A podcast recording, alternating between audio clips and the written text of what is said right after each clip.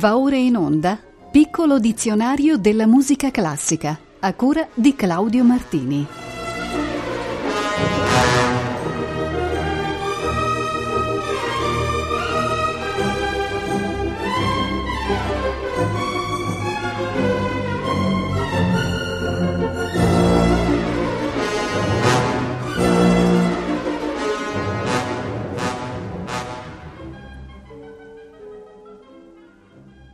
Buonasera. Piccolo dizionario della musica classica, come sempre a cura di Claudio Martini, ancora per questa puntata con la voce di Laura Guarnieri.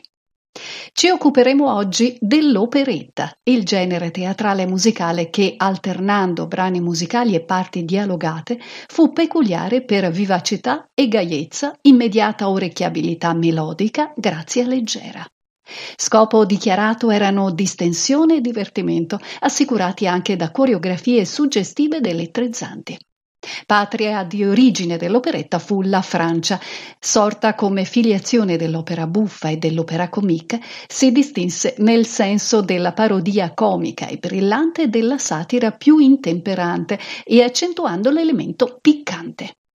Florimond Hervé, Jacques Offenbach, Charles Lecoq furono gli autori che seppero intercettare il gusto della borghesia francese di fine secolo per le storie sentimentali ambientate nella buona società del tempo. Cominciamo da Offenbach.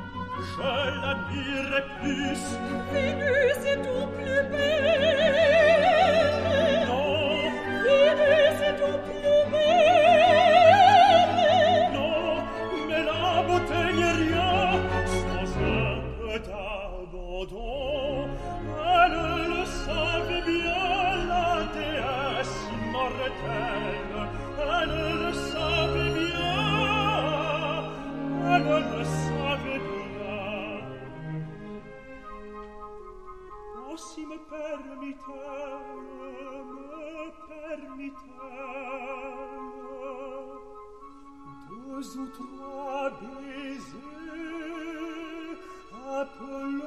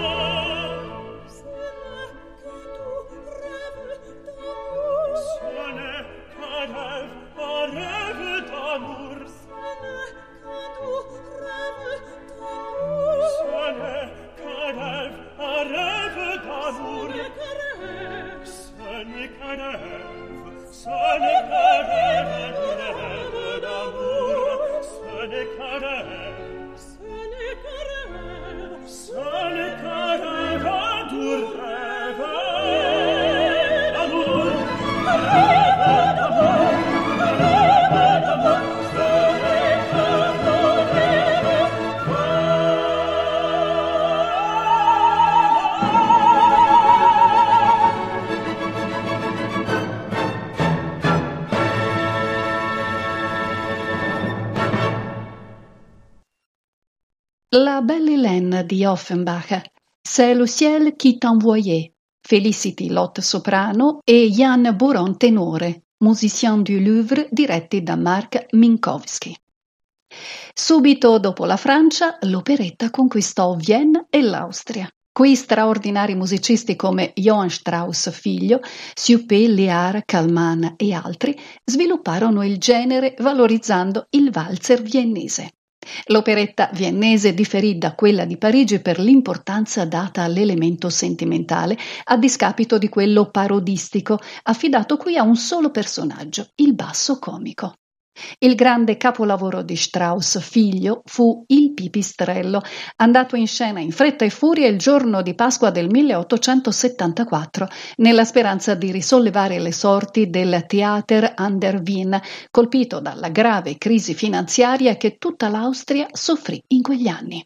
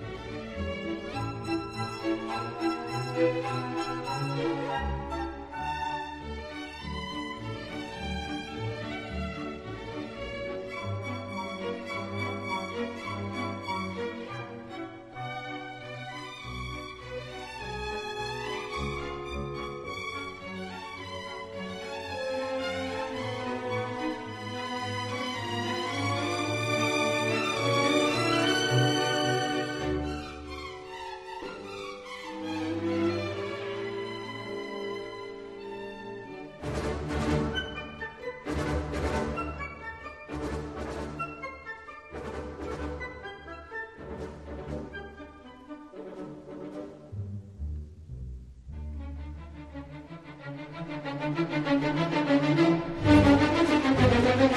you.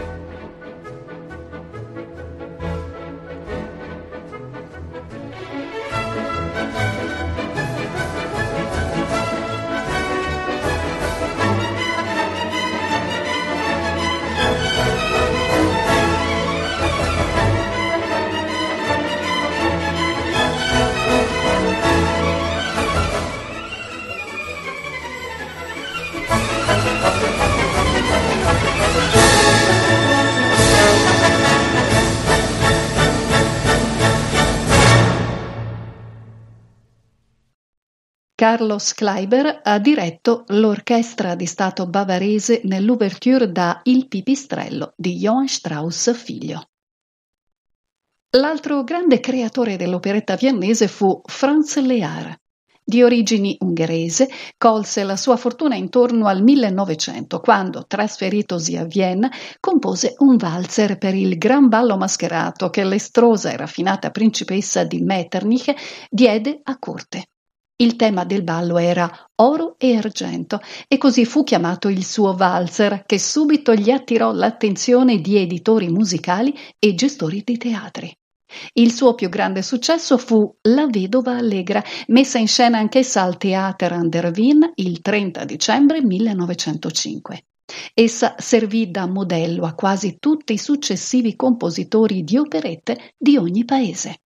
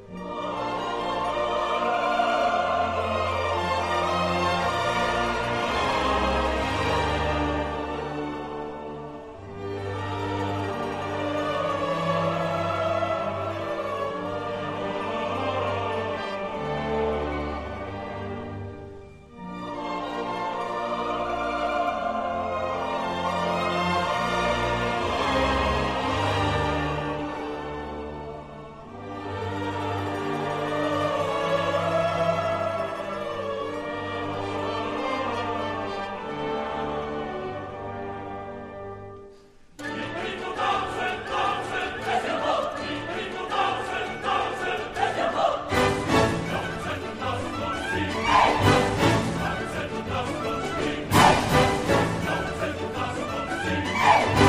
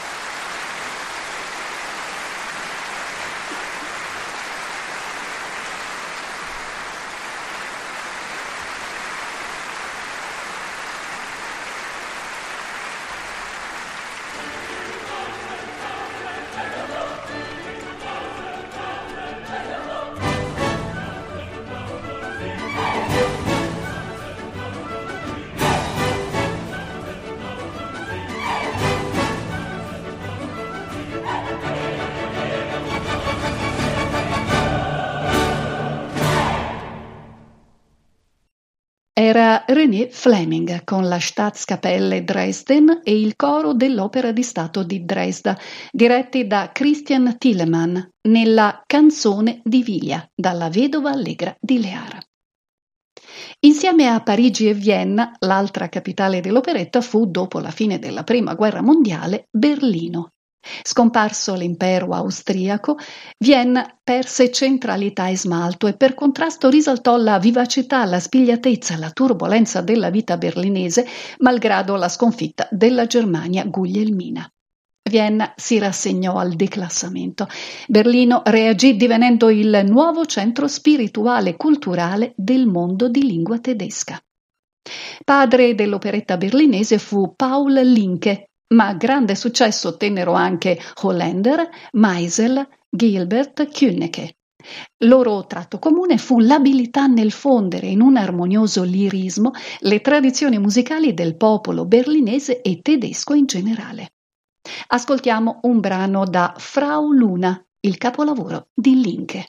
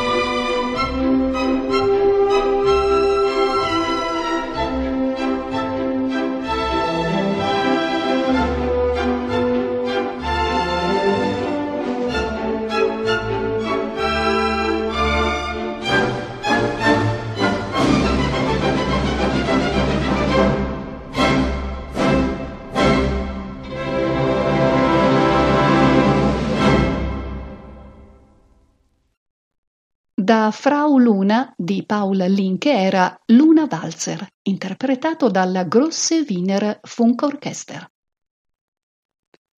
Anche Londra vide a cavallo del secolo una bella fioritura dell'operetta. Vi era già di casa una tradizione di teatro leggero, buffo, incline alla satira e alla parodia, che accolse bene l'operetta francese e viennese. Il primo ad andare oltre e a creare uno spettacolo simile ma di pretta marca inglese fu Arthur Sullivan, sostenuto dagli eccellenti testi di William Gilbert, teatralmente perfetti, sempre umoristici e mai volgari. Il binomio Gilbert-Sullivan sfornò 13 lavori noti nel mondo, il miglior teatro inglese di fine Ottocento. Quelle operette erano espressione della società vittoriana, garantita dal possesso di uno dei più vasti imperi mondiali. La folla accorreva in massa al teatro Savoy, dove l'inglese medio veniva maliziosamente messo alla berlina.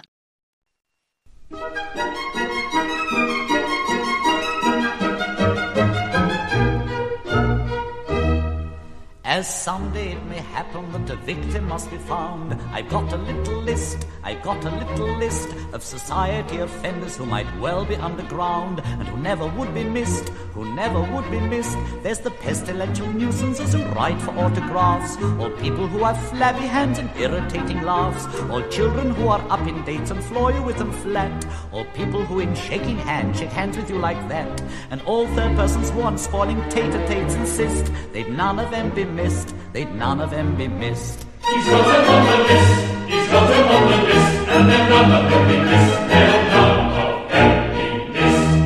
There's the banjo serenader and the others of his race, and the piano organist. I've got him on the list, and the people who eat peppermint and puff it in your face. They never would be missed, they never would be missed. Then the idiot who praises with enthusiastic tone all centuries but this and every country but his own. And the lady from the provinces who dresses like a guy, and who doesn't think she dances but would rather like to try. And that singular anomaly, the lady novelist. Well, I don't think she'd be missed, I'm sure she'd not be missed. He's got her on the list, he's got her on the list, and I don't think she'll be missed, I'm sure she'll not be missed. And that nice Cyprius nuisance who just now is rather rife, the judicial humorist, I've got him on the list. All funny fellas, comic men, and clowns of private life, they'd none of them be missed, they'd none of them be missed. And apologetic statesmen of a compromising kind, such as what you call him, Thingybob. And likewise, oh, well, never mind. And tut tut tut, and what's his name? And also, shh, you know who. The task of filling up the blanks I'd rather leave to you. But it really doesn't matter whom you put upon the list, for they'd none of them be missed, they'd none of them be missed. You may put them on the list, you may put them on the list, and then none of them be missed, they'll none of them be missed. Era l'aria umoristica I've Got a Little List da Mikado, capolavoro di Gilbert Sullivan. Ha cantato John Reed, leggendario interprete di questo ruolo. In Italia la vita per l'operetta fu più dura, visto che la popolarità di Rossini, Bellini e Verdi coinvolgeva tutti gli strati sociali. L'operetta venne vista per molto tempo come qualcosa di poco serio, di seconda qualità. Ma poco a poco lo spazio si aprì e nacquero le prime operette italiane, caratterizzate inizialmente dall'adozione del dialetto milanese, romanesco e napoletano. Il salto avvenne negli anni venti con musicisti del calibro di Giuseppe Pietri, Mario Costa, Virgilio Ranzato e di letterati come Carlo Lombardo. I titoli più fortunati furono Addio giovinezza, L'acqua cheta, Scugnizza, Cincillà, il paese dei campanelli, tutti ricchi di un gradevole melodismo e di un romanticismo popolaresco. Eccovi Luna tu da Il paese dei campanelli.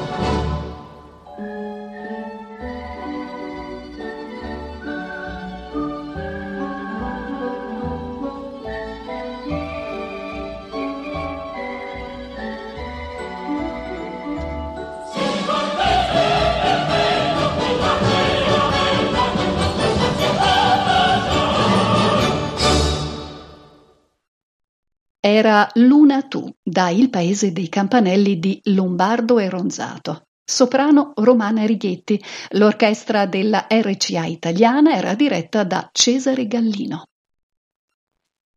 Tra i paesi dell'est europeo, la più viva tradizione operettistica si ebbe in Romania, grazie alle molteplici forme di teatro leggero che attraversarono tutto l'Ottocento. Esso si occupò della vita del popolo rumeno, lotte e speranze, gioie e dolori, amori ed eroismo, contadini e marinai.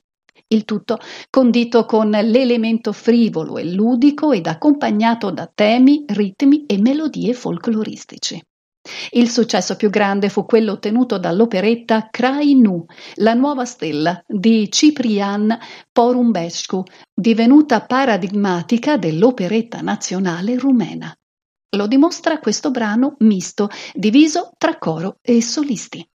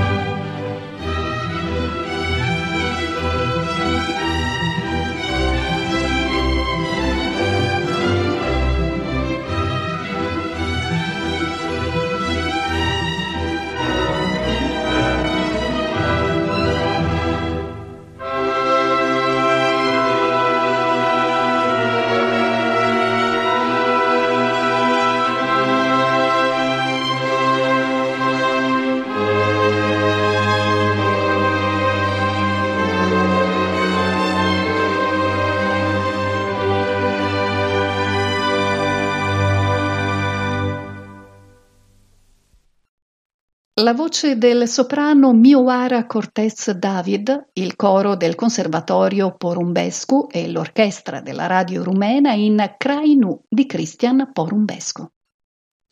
Negli Stati Uniti furono portate le operette francesi, viennese ed inglesi, tutte assai popolari.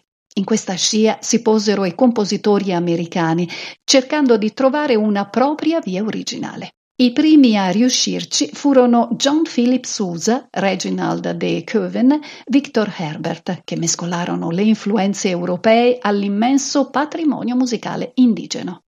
Vennero poi Rudolf Friml e Sigmund Romberg, di origini mitteleuropee. Con loro l'operetta americana entrò in aperta concorrenza con la rivale europea. Nel 1945 Romberg scrisse Up in Central Park, di cui era parte la bellissima April Snow.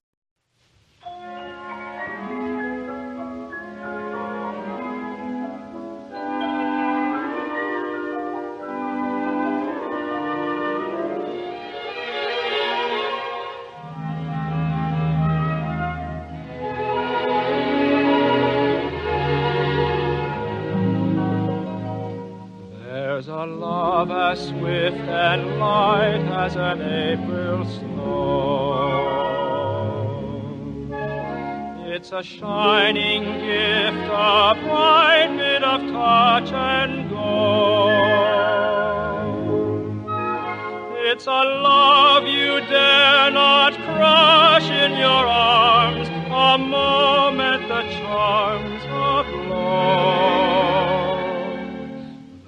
it quickly flies away like an April snow. There's a love that's swift and soft as an April snow. But the wind might shift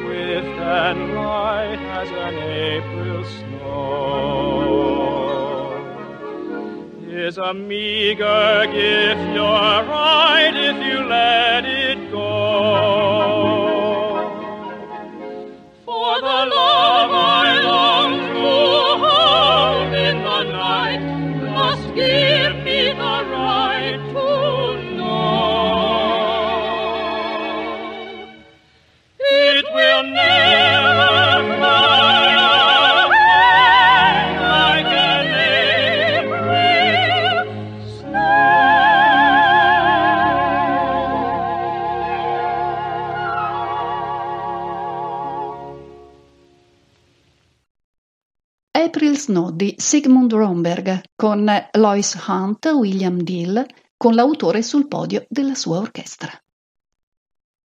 Chiuderemo la puntata con l'operetta sovietica. Prima della rivoluzione d'ottobre non esisteva una operetta russa. Solo negli anni 30 ne nacque una, messa al servizio della propaganda culturale del regime comunista. L'operetta occidentale non incontrò mai un grande consenso in Russia. Tipicamente borghese e urbana, era lontana dalla sensibilità della società russa, ancora contadina nei costumi e nei gusti. Le autorità sovietiche spinsero alla creazione di un'operetta nazionale tesa ad esaltare il lavoro degli operai e dei contadini, l'uomo nuovo sovietico, e a denunciare le magagne del mondo borghese. Primi e principali interpreti di questa nuova linea furono Isaac Dunajevsky, Nikolai Strelnikov e Boris Alexandrov. Del 1947 è l'operetta Il vento libero di Danajevsky, con la celebre aria di Pepita.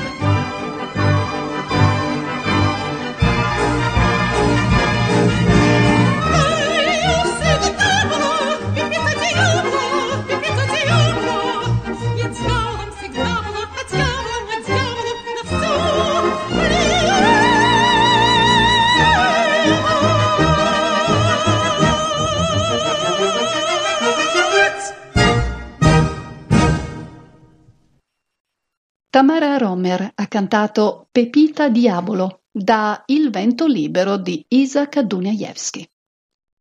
L'operetta è ancora amata e seguita nel mondo, ma la sua forza attrattiva è diminuita dopo le due guerre mondiali. Il mondo borghese europeo, che pensava di godersela a prezzi irrisori, è sparito e riviste, musical, cinema e televisione hanno eroso lo spazio dell'attenzione popolare. E con questo chiudiamo la puntata di oggi. Il prossimo martedì 21 luglio riprenderemo a sfogliare le pagine del nostro dizionario. A tutte e a tutti voi buon proseguimento di ascolto con i programmi di Rete Toscana Classica.